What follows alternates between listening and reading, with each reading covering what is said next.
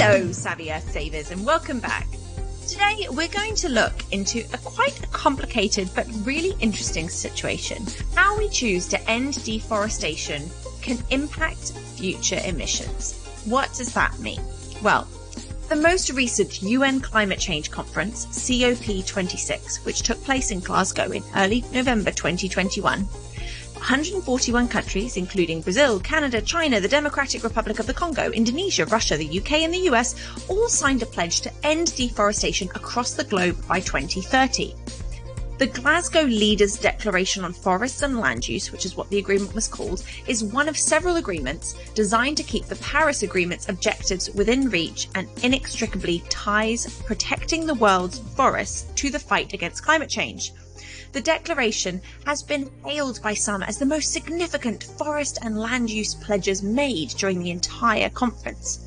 However, in a new opinion piece that was published in Proceedings of the National Academy of Sciences, a researcher called Thomas Gasser and his colleagues pointed out that one crucial detail seems to have been omitted. Will the deforestation it aims to halt be gross or net? Now, what does that mean?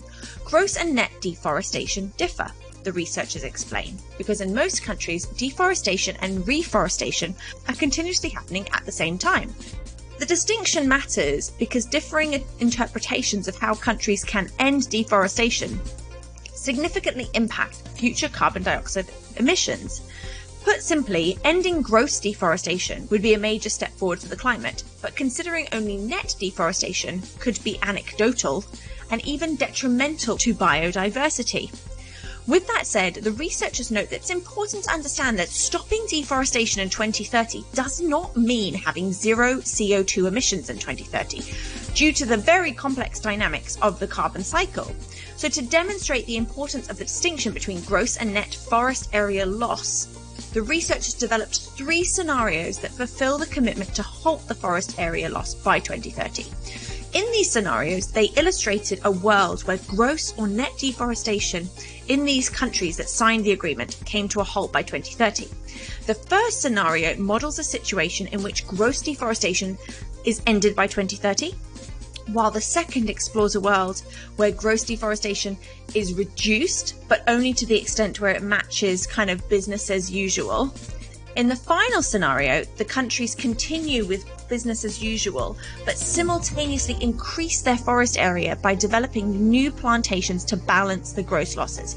Okay, now while all three of these scenarios appear to comply with the declaration, authors note that they produce very different net carbon gains, showing that the level of emissions reductions, if any, depends on whether gross or net deforestation is reduced to zero.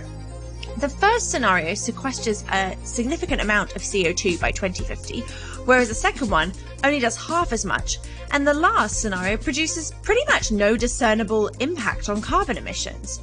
The most important takeaway from researchers about this declaration, the Glasgow Leaders Declaration on Forests and Land Use, is that it's too ambiguous. We must therefore monitor the country's actions to see if they actually deliver on the promises or if it's just another set of empty promises.